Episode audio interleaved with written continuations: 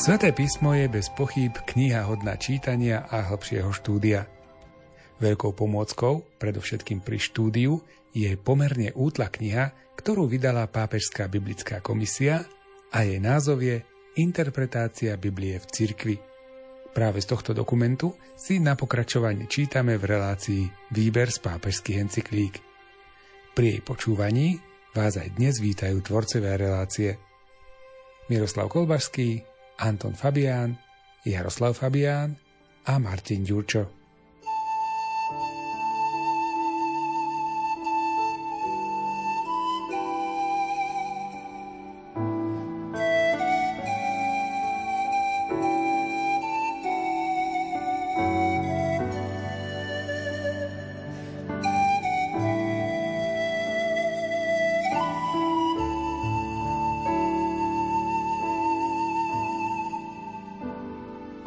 Pred exegézou Nového zákona sa prirodzene objavujú iné otázky.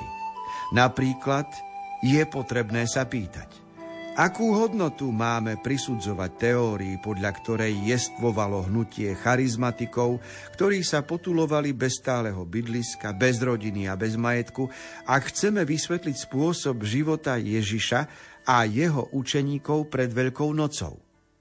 Jestvuje kontinuita medzi radikálnym zrieknutím, ako ho praktizoval Ježiš a ku ktorému povolával učeníkov pri jeho nasledovaní a postojom kresťanského hnutia v najrozličnejších prostrediach ranného kresťanstva po Veľkej noci?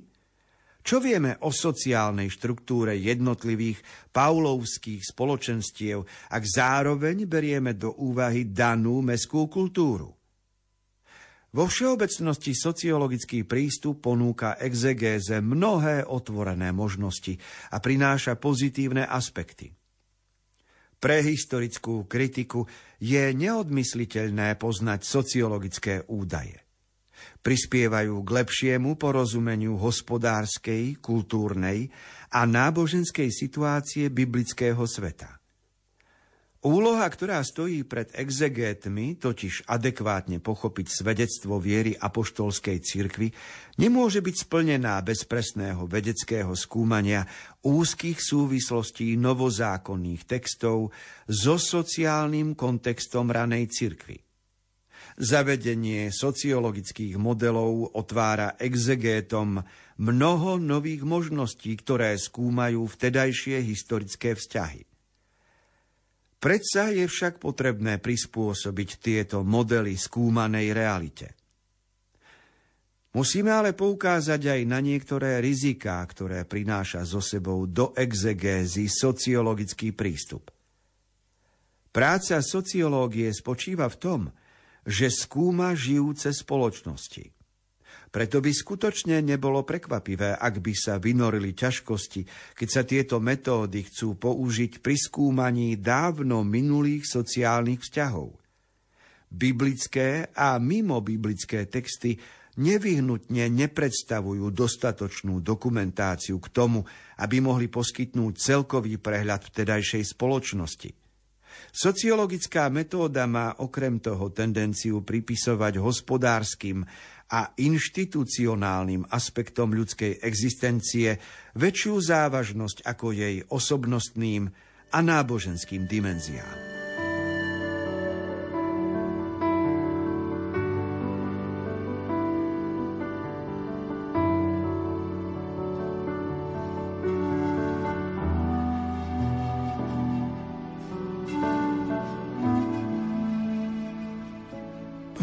Dokumente, ktorý čítame o interpretácii Biblie v cirkvi, sa hovorí o sociologickom prístupe, o význame sociológie i pre biblické výklady. A tam sa poukazuje aj na jednu maličkosť, že sociológia je veda dnes. Je veda o spoločnosti, o vzťahoch, o úradoch, ktoré máme, o zákonoch, ktoré platia, o vláde. Čiže sociológia pracuje s údajmi, robí výskumy, štatistiky, ale pracuje s údajmi dnes. Ale nemôže sociológia sa vyhlasovať za odborníčku, keď ide o niečo, čo bolo 1500 dozadu, alebo 2000, alebo 3000 dozadu. Lebo svoje metódy, ktoré používa sociológia pre dnes, nemôže predsa uplatniť na to, čo bolo pred 3000 rokmi. Môže sa domnievať, môžeme predpokladať, môžeme hypoteticky sa vyjadriť, ale aby to bolo vedecké, tak také vedy ako psychológia, antropológia a sociológia majú platnosť dnes a pre dnešné časy. To znamená, že môžu pomôcť, ale nemôžeme ich brať za rozhodujúce vo výklade svätého písma. Lebo pri výklade svätého písma ide o jednu základnú vec. Pochopiť svedectvo viery tej ktorej doby, napríklad apoštolskej cirkvi v prvom storočí. Alebo pochopiť svedectvo viery v časoch po babylonskom zajatí. Alebo pochopiť svedectvo viery ľudí v nejakej situácii začia s kráľov alebo patriarchov. A toto je vyjadrené v určitým textom a určitou formou, ktorá bola vlastná tej dobe, o ktorej hovoríme alebo ku ktorej sa vzťahuje. Preto niekedy bolo hnutie charizmatikov, nadšených ľudí za Ježišovú vec. To bolo aj v prvom storočí. Potom boli takéto nadšené skupiny aj v stredoveku, aj v časoch Františka alebo Dominika. Aj okolo roku 1900 začína charizmatické hnutie na našich univerzitách. Čiže to je v každej dobe sa dá sledovať nadšený život za evanelium, ktorý bol radikálny v chudobe, tak ako to robil Ježiš. A potom v každej dobe sa dá sledovať charitatívne a sociálne postoje, čiže sociálna práca v prospech druhý, dobrovoľníctvo, čo inšpirovalo vlastne evanielium vždy v každej dobe iným spôsobom.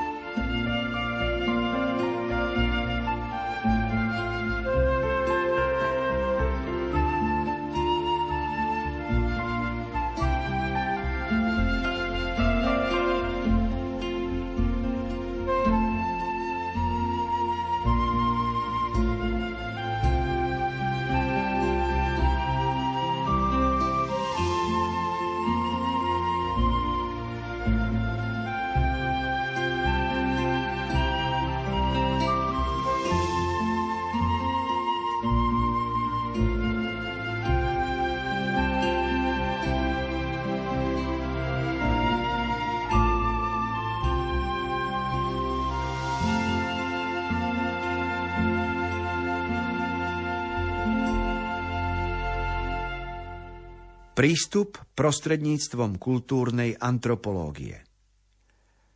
Prístup k biblickým textom, ktorý sa opiera o výskumy kultúrnej antropológie, je v tesnom vzťahu so sociologickým prístupom. Rozdiel medzi týmito dvoma prístupmi spočíva súčasne na úrovni vnímania, metódy a aspekte reality, ktoré tu na seba priťahujú pozornosť. Kým sociologický prístup, ako sme práve videli, analizuje predovšetkým hospodárske a inštitucionálne aspekty, antropologický prístup sa zaujíma o množstvo ostatných aspektov, ktoré sa odzrkadľujú v reči, umení, náboženstve, ale i v obliekaní, ozdobách, sviatkoch, tancoch, mýtoch, legendách a vo všetkom, čo patrí ku etnografii. Vo všeobecnosti sa kultúrna antropológia pokúša definovať charakteristiku rozličných ľudských typov v ich sociálnom prostredí, napríklad ľudí v oblasti Stredomoria, prostredníctvom výskumu ich urbanistického a krajinného kontextu, spoločnosťou uznávaných hodnôt, úcta a neúcta, schopnosť zachovať tajomstvo, vernosť, tradícia, druh výchovy a školský systém – druhu a spôsoby, akým je vykonávaná sociálna kontrola, zmýšľania o rodine, domove, príbuzenstve, postavenia ženy, inštitucionálnej duality, ako patrón klient, vlastník nájomník, dobrodinec príjemca, slobodný človek otrok, ďalej pojmov posvetného a profánneho, spoločenských tabu, rituálov pri prechádzaní z jedného stavu do iného, uvádzacie iniciačné obrady, mágie pôvodu vlastníctva, násilia, informácií, moci a tak ďalej. Na základe týchto rozličných prvkov sa vytvárajú rozličné typológie a modely, ktoré sú spoločné viacerým kultúram.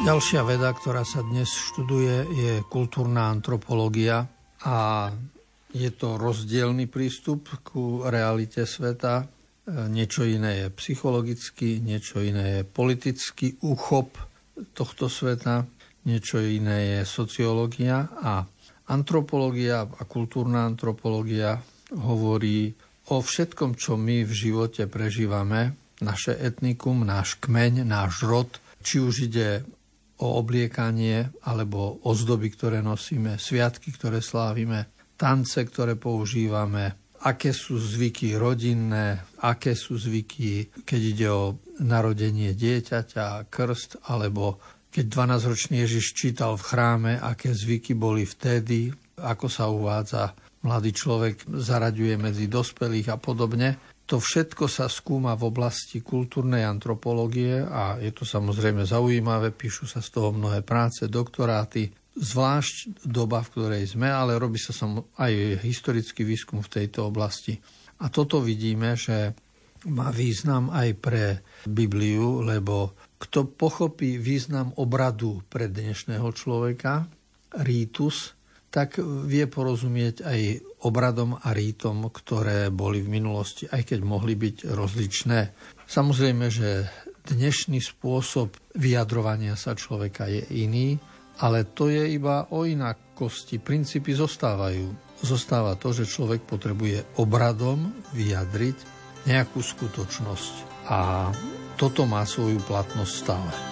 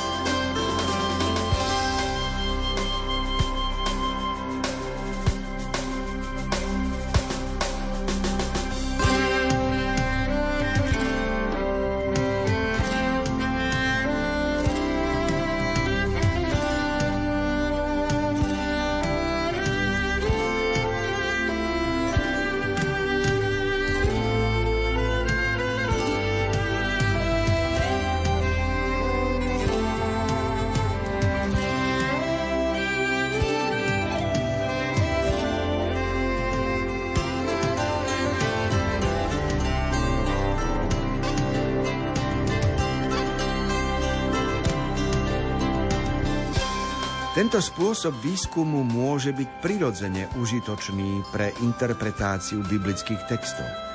Používa sa hlavne pri výskume príbuzenských vzťahov v starom zákone, pre postavenie ženy v izraelskej spoločnosti, pre vplyv agrárnych rituálov a tak ďalej. V textoch, ktoré podávajú Ježišovo učenie, napríklad podobenstvá, môžu byť prostredníctvom tohoto prístupu osvetlené mnohé detaily. To isté platí pre také základné pojmy ako Božie kráľovstvo alebo pre pojem času v dejinách spásy, ako aj pretvorenie spoločenstiev v prvotnej cirkvi.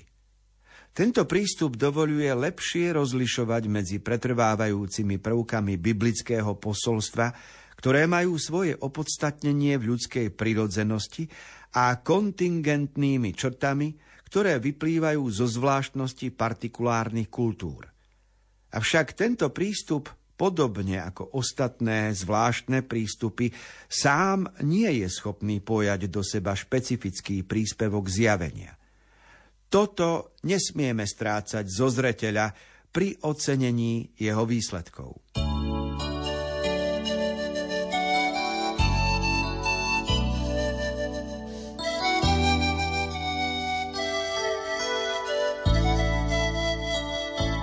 Ak je teda nespochybniteľné prístup kultúrnej antropológie ku Biblii, lebo má to veľký význam na, na opis určitých rituálov, ktoré konáme, tak treba si uvedomiť, že len samotná antropológia by nás nezachránila. Len so samotnou antropológiou nevysvetlíme tú podstatu, ktorá v Biblii sa nachádza. Lebo Biblia je kniha viery, nie kniha antropológie. Takže nachádzame tam mnoho prvkov, ktorými sa zaoberá etnografia a antropológia, nauka o človeku a o jeho zvyko, zvyklostiach, ale vždy musíme vidieť, že je to len pre nás pomocka pri výklade Biblie a že nestačí sama antropológia, ale je potrebné aj mnoho iných oblasti zo života a hlavne prístup viery, ak chceme pochopiť zmysel textu svätého písma.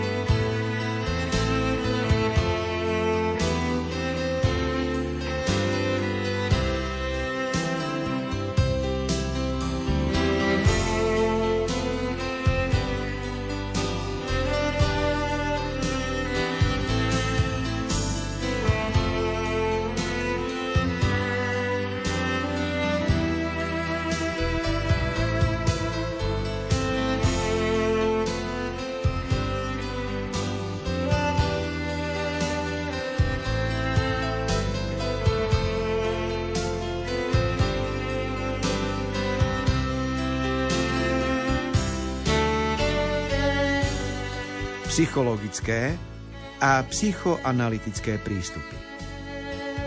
Psychológia a teológia nikdy neprerušili vzájomný dialog. Moderné rozšírenie psychologického výskumu na dynamické štruktúry podvedomia viedlo k novým pokusom o interpretáciu starých textov, Bibliu nevynímajúc.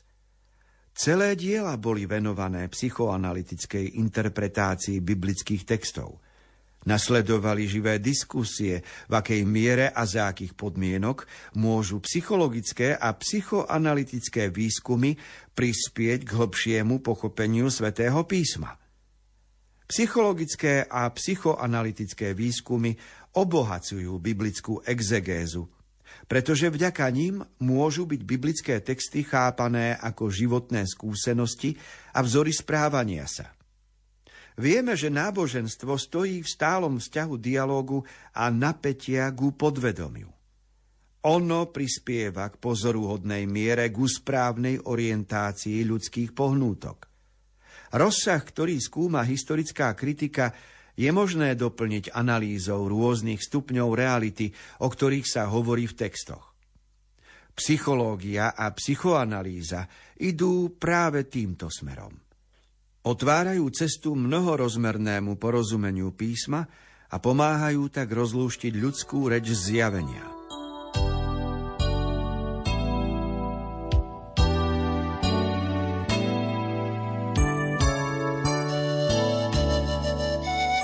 Hovoriť o psychológii a o teológii je veľmi sympatické, aspoň pre mňa. Ešte by tu mal sedieť nejaký šaman, a to by bolo do tretice najlepšie, pretože z určitého zorného uhla sa zaoberáme, máme spoločného menovateľa, vždy ide o človeka.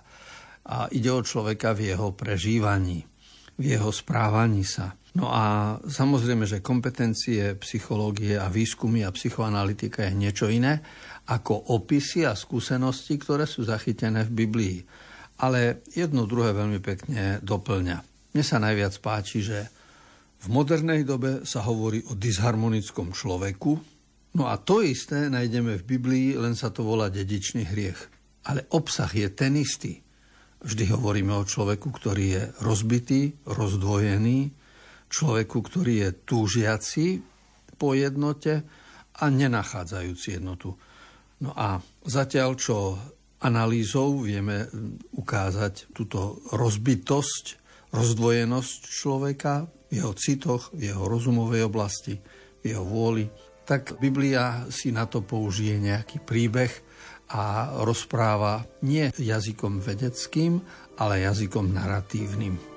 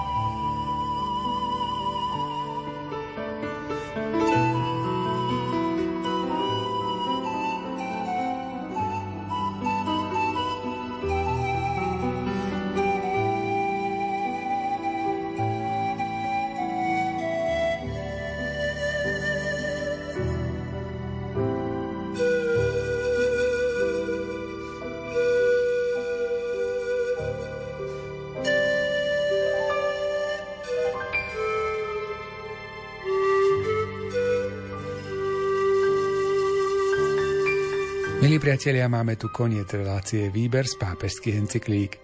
Dnes sme si spoločne čítali a komentovali dokument Pápežskej biblickej spoločnosti Interpretácia Biblie v cirkvi. Jeho text načítal Miroslav Kolbašský a komentáre si pripravil Anton Fabián. Z Košického štúdia sa lúčia a pohodu pri počúvaní ďalšieho programu vám prajú aj majster zvuku Jaroslav Fabián a Martin Ďurčo.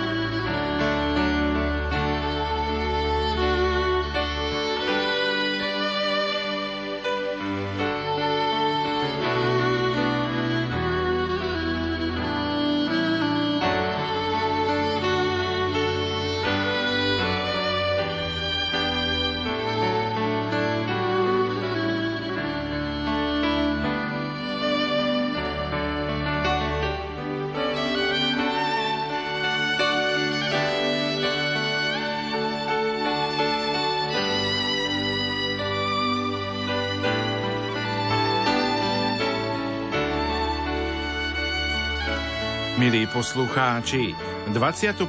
nedelu v cezročnom období vám v nasledujúcich minútach ponúkame priamy prenos Sv. Omše z katedrály Sv. Alžbety v Košiciach. Celebruje ju monsignor Anton Fabián, profesor katolíckej teológie. Na organe hrá William Gurbal. Pri Sv. Omši sa budú spievať piesne z jednotného katolického spevníka čísla 210, 259, 269, a 337. Technicky spolupracujú Peter Šulc a Marek Rimóci. Želáme vám